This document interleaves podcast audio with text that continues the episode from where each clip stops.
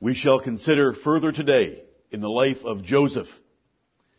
Joseph of the Old Testament and his wonderful character and God's faithfulness to him for his faithfulness toward the Lord. Amen. On that basis, and for the benefit of everyone that is here, listen to this word from Solomon.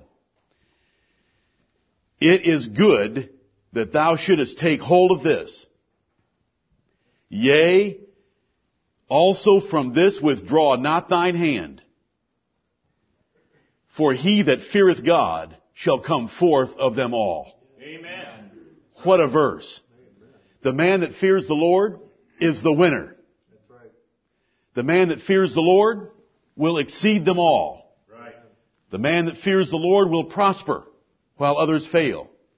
The man that fears the Lord will have pleasures for all his years while others live out their lives in dysfunctional pain, then die, and then go to hell. Amen.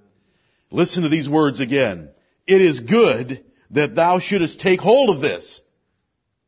Yea, also from this withdraw not thine hand. For he that feareth God shall come forth of them all. Out of the whole land of Egypt, one man came forth because there was only one man there that feared God. Joseph. Out of all the brothers, Joseph feared the Lord the most and he came forth of them all and the rest bowed down to him. Lay hold of it this morning and don't let go of it this morning.